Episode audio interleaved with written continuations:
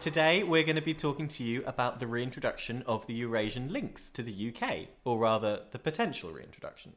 What is a lynx? So, a lynx is any member of four different species of animals, all in the genus Lynx. Uh, and the one we have in Europe and the one that we used to have in the UK before we drove it to extinction was the Eurasian lynx, which is lynx, lynx is its Latin name, which is really, yeah, it's really imaginative.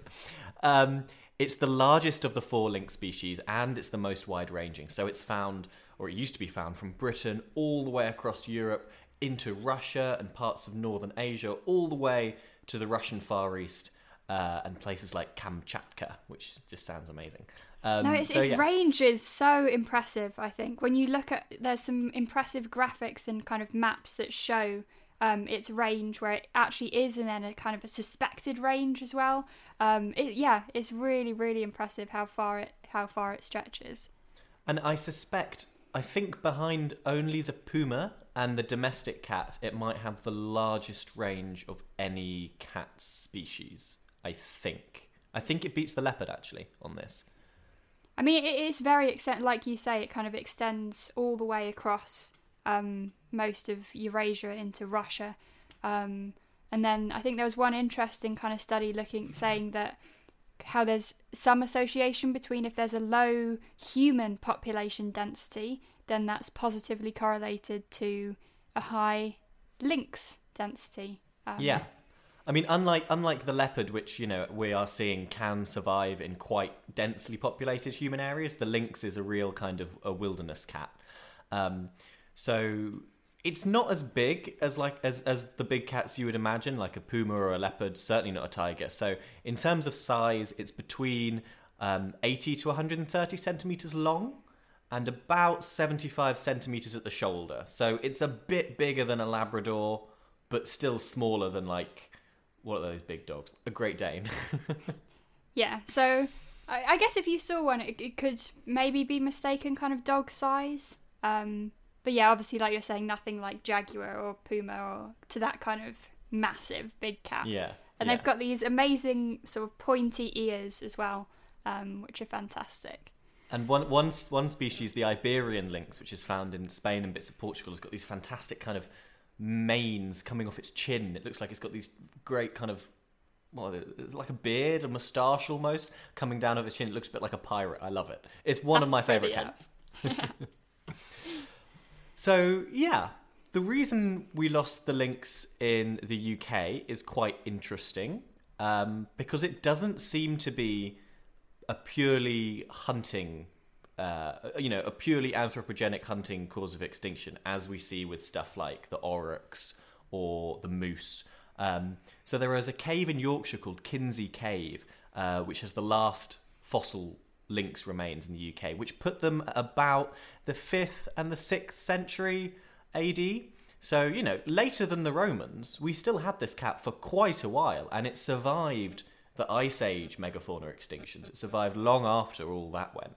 Um, and so there is a theory that this extinction is probably due to um, political conflict at the time. There was a lot of warfare in the UK, there was lots of waves of immigration. Um, and obviously, that comes with a massive expansion of agriculture. So that just reduces the habitat massively. It's interesting with Yorkshire. It tends to be a theme with all these um, Yeah. expe- species that were lost, and then the last kind of tantalising glimpse of one is up in Yorkshire. Um, so yeah. woo, go Yorkshire. Yeah, we go to university in Yorkshire, so we might be slightly biased. um, so yeah, what, what do you want to tell us a bit more about like the lynx's dietary biology? Because obviously this has a big impact in why there is a bit of a controversy between the reintroduction of this animal. Yeah, so sort of lynx have quite um they'll take a variety of different species, but in Europe kind of they'll mainly take deer, it's particularly roe deer. Um, and they can take things like hares, rabbits, marmots, squirrels, birds, foxes, mustelids. So they can take quite a lot of species. But I think sort of a main concern for the UK is whether this crosses over into livestock um, because this has been a big concern of lynx that might end up taking sheep or lambs. And then obviously in Scotland, you've got the big deer populations, which in our minds is and conservationist minds who wants to bring them back is possibly a good thing in terms of controlling numbers. Um, but yeah, there is some some conflict there with with livestock. Absolutely, and I think uh, in Europe at least, the fact that roe make up roe deer make up almost seventy percent of its diet is actually really interesting because it clearly shows, and we know this from you know satellite tagging and observation in the wild, that this is a forest animal. It's a forest cat. It lives in quite dense, densely wooded areas. You know, rugged terrain, temperate woodlands across Eurasia. So, if you if you did the reintroduction right, there probably wouldn't be a massive overlap in sheep agricultural pasture. So it re- it must be recognised that unlike with stuff strictly vegetarian species like the beaver, it must be recognised that there is a potential for conflict between lynx and livestock. Um, so in Scandinavia, each lynx takes about 15 sheep per year, and in Slovakia, each lynx takes about I think four is the average per animal Okay. per year. So there is, it, it, we have to accept there is a significant loss to farmers here, and so we need the solutions to mitigate this.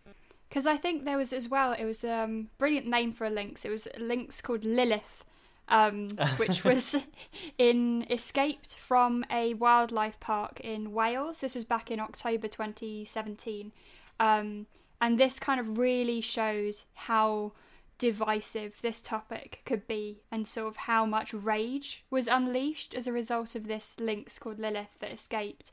Um, and it was within sort of the first 24 hours that she was released or the first few days that you had farmers reporting the killings of seven sheep um, and immediately it was pinpointed to this escaped lynx so i think that was a little bit of a setback in some regards for moving forwards with lynx reintroduction because it just showed that if you have lynx you are going to have farmers any death of livestock can then be attributed to this this wild cat um, so what I found interesting about that was they were saying it's important to have sort of trained staff that could then go out and identify is this a lynx kill? Is it dogs?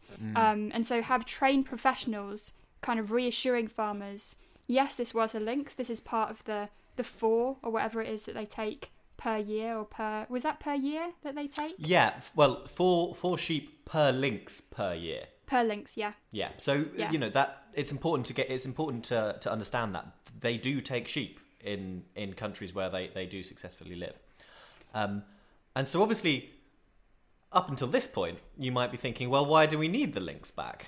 Because maybe they're just sheep menaces.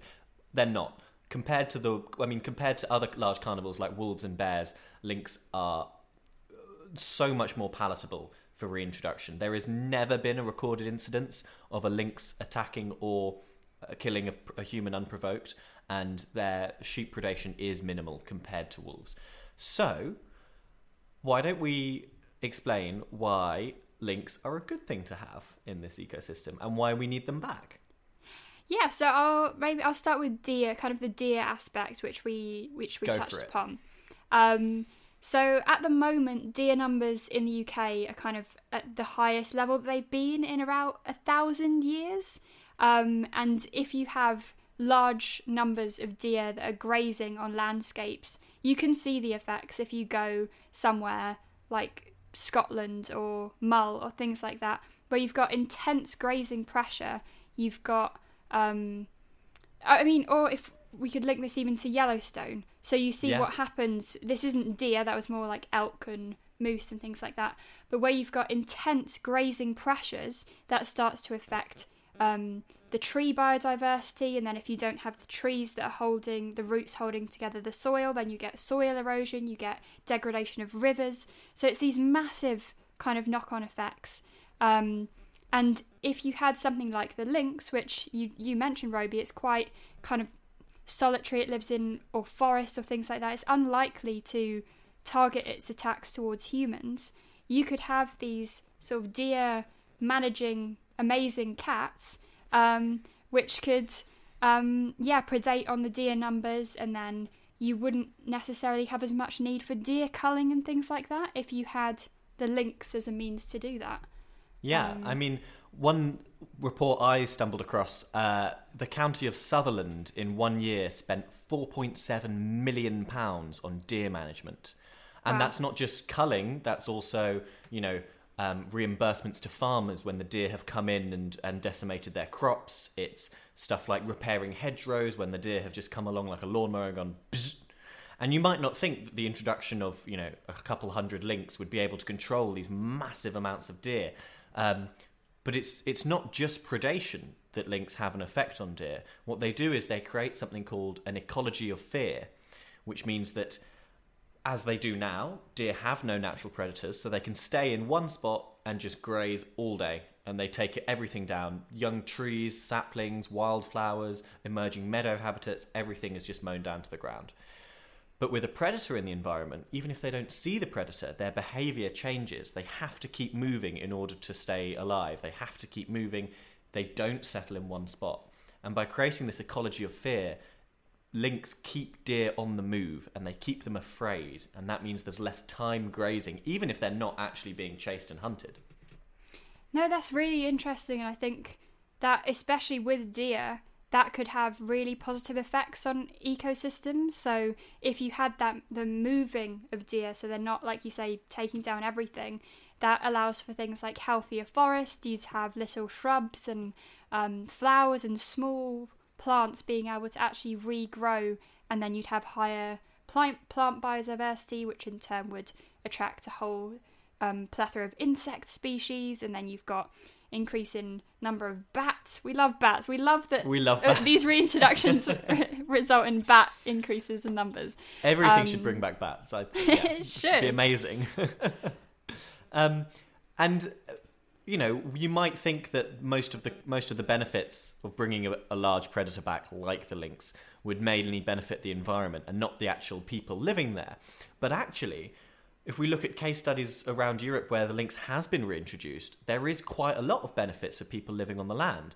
So, sika deer are an invasive deer species that spend a lot of time in um, agricultural plantations, uh, and they're very hard to root out. And they're not native. Lynx may may certainly help to eradicate sika deer, which are a significant agricultural drain on UK farmers. Um, they may also, this is a little bit of a tenuous link, I admit, but it's worth saying, they may reduce the, the prevalence of Lyme disease by eating deer and indeed other small animals, which are vectors of Lyme disease. Um, but one of the most interesting benefits that I stumbled across in, in whilst researching this was actually something called mesopredator suppression. So when a large predator is removed from the environment, all the kind of secondary predators, which are called mesopredators, explode in numbers. And that's part of the reason we've got so many foxes at the moment. And foxes obviously take off lambs during the lambing season in a, quite a significant number. And they also get chickens and domestic cats and, I don't know, small dogs. Do fo- Foxes might take small dogs. Yeah, I reckon they Um, would. Yeah, they- they might take Stella. No. So, if we bring back the lynx, which do, which will kill and eat foxes, both for food and to reduce competition, that means you have less foxes, so less predation on lambs and chickens. And actually, by reducing the predation on lambs, you might have a net balance between the adult sheep that the foxes themselves take. And there's been a very interesting study of this in Spain with the Iberian lynx. And in the areas where the Iberian lynx was reintroduced, the abundance of foxes has declined by 80%, which has corresponded to a 55% reduction in the predation of rabbits and partridges, allowing the rabbit and partridge hunting and farming industry to double in size since the lynx was reintroduced. So there are benefits for people who would live with the lynx. I think that's just, I mean, like you said with the deer as well, it's just, I think, incredible that if you introduce a predator like this, it's not even the act of taking the prey and sort of making the kills, it's just their presence in the area could have big knock on effects for mesopredators and and deer as well. Um, Yeah, it's incre- it's incredible all the kind of the links in the ecosystem. It's called a trophic cascade and I like what as you we did learn there, more about links. Oh, I didn't even see that. I'm a poet and I didn't even know it. And then I think, I guess, one other thing to mention in terms of positive impacts is what this could do for something like wildlife tourism. Um, so we've had cases, say, like with the white-tailed sea eagle up in Scotland, which is now generating. It's generated about five um, million pounds annually and created. Um, It's a lot. yeah, and created like over a hundred jobs, I think. And that's with an eagle, which is majestic and incredible and amazing. But imagine if if that was a lynx. So we, we don't have any big any cat. big cats. Yeah, I would definitely pay to go see a lynx. I would pay. I mean, so you've you've been to Mull to see these white-tailed sea eagles, haven't you? How, how what was it like? Where you know, in an area where almost the entire economy, well, not the entire economy, where an entire sector of the economy is driven by this one species. I think it's very powerful, and you really notice it when you're there. So almost all the the B and B's or the hotels outside they'll have sort of a sign that says we also run wildlife tours, and so a big market is now is for the otters as well, but also the eagles, which were reintroduced. Um, they'll be on posters everywhere where you're driving, being like, "Come see the white-tailed sea eagle. We do tours. We can take you to the site where you can see them." So, yeah, I think it's massively driven um, attraction to somewhere like Mull because of Yeah. their being having them brought back. And we know that it can be done, and it can be done successfully because we are way behind the rest of Europe when it comes to reintroducing the lynx. Uh, Switzerland, Slovenia, the Czech Republic, and Germany have all reintroduced the lynx, which is incredible. But Slovenia did it in 1973, and they Wow. introduced six, and they now have around 140. So we are We're so far way behind the curve. Yeah, and I was reading uh, George Monbiot's excellent book Feral, which everyone should read if they can. Such It's a good book. Um, and he points out a really interesting piece of hypocrisy here. Uh, and so he notes that it's often said that Britain is too small or too crowded to reintroduce large carnivores. But this hasn't stopped the Netherlands, for example, which is tiny and now has wolves. And it's Yeah. also said that we can't afford it, although this hasn't stopped Romania, Bulgaria, and the Ukraine. So there is a little bit, I think, of, oh, this isn't our problem. We're going to. A little bit of maybe cowardice almost. Um, Although something I found quite interesting, so we've mentioned, I think we mentioned Derek Gow before as someone Hmm. who's involved in beavers.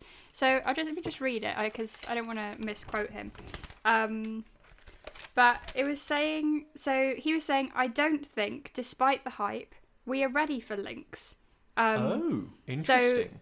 His what he said was there is no evidence that the Lynx Trust has built any bridges with anyone else, and a complete climate of, of, of opposition to the organisation's approach to this application um, currently exists. So he says that he's more in favour of introducing something like wildcats, and argues Right. that maybe we aren't quite ready for the lynx yet, Right. which which I found interesting because, like you mentioned, it's been Hmm. done in other European countries, sort of small size, um, like the Although Netherlands. it sounds that his criticism might be more to do with the way it's being reintroduced than the species legit the species suitability for reintroduction itself. yeah, no, I would Yeah. agree. I think in terms of suitability in the UK, we there are areas where it, it could be could be brought Yeah. back. And that's and you know Derek Gow touches on a very very valid point. We need solutions to lynx livestock conflict before we bring the lynx in, and we need to speak to everyone. You need to have focus group meetings with farmers and people in the agricultural industry and people who live in the countryside, and they have to be brought on board first. And all of these solutions need to be in place before you start bringing the lynx back if you want it Yeah. to be successful. Um, and one of So- there were some. Sorry, go on. No, just sort of to ask that, like, what what do you think, kind of in terms of solutions to that lynx livestock conflict? What what are some of those that um, Well, could they be? if we accept that every living lynx represents a cost, which is borne invariably by the farmer, and we need to accept that as passionate reintroduction people, we al- we do need to accept the other side of the argument. Um, so, at minimum, there needs to be state-funded reimbursement for any sheep taken by a lynx, um, and that needs to include not just the sheep but also the lambs that sheep may have gone on to have. Um, Yeah. And this reimbursement needs to be quick and efficient. Um, and given the huge subsidies the agricultural industry receives each year from its from the government, I'm sure there is enough money for that. Um, one might go further. Which, uh, the Sweden has quite an interesting thing in place where it gives farmers an annual grant just for having lynx in the area, and you know, no matter That's if they take the sheep or not. I think that's quite good. Um, and there are also some kind of behavioural things. Lynx are ambush forest predators, so if we keep sheep grazing in open pasture, you reduce the chances of an attack. Um, you can relocate troublesome lynx to other areas. Uh, and my personal favourite, which I think you will love, Emma, is guard llamas. Oh my goodness, yes! Can we please get guard llamas? Yeah. So, What, what is a guard llama? well, it's a llama that guards sheep. So instead of having sheep dogs, you put every, uh, you know, in every sheep flock, you have a guard llama, which doesn't need to be fed because they graze alongside the sheep. They're safer for walkers than guard dogs.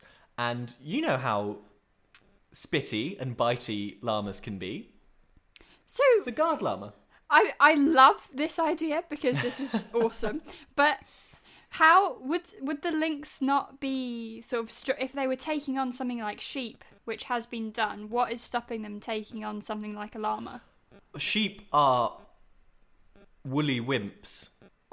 it's quite easy for a lynx to take a sheep if it so wished, whereas a llama, which is, you know, tall enough to look a person in the eye and quite fierce, you know, llamas in South America kick off puma when they attack, and a puma is twice the weight of a lynx. So in the US, where this has been tested, guard llamas have reduced predation on sheep by coyotes by 90%. Really? Yeah. And if Oh they can take on a coyote, I'm sure they can take on a lynx.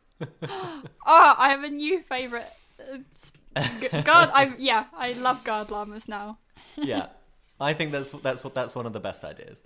Um, so you know, once we've got these systems in place, we should ne- then think, okay, does the habitat exist for the lynx? And excitingly, research suggests that yes, it does.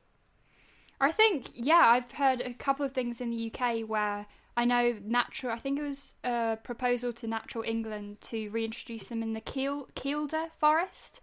Um, Yes. was somewhere that they were looking at reintroducing them.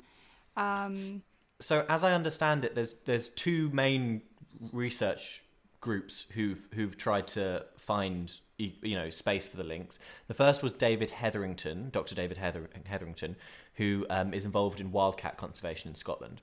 He identified the Cairngorms National Park in Scotland, and Yeah. then the Kielder Forest.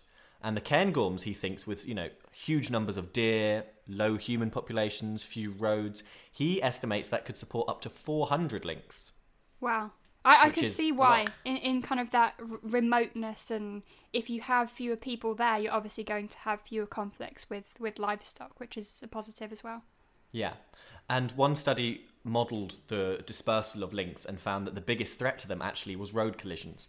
And because there's so few roads in the Cairngorms, that's that's, you know, a very attractive place to release them.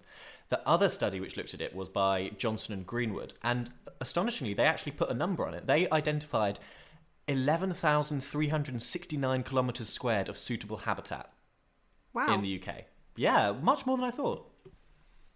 that yeah that's impressive that they can do that Yeah. um, But their estimate of how many they could support was lower. It was 256. So that was was that also including Cairngorms, or was this mainly kind of Kielder uh, forest? I think it was mainly in England, whereas Right. Okay. yeah. Hetherington's study looked across the whole UK.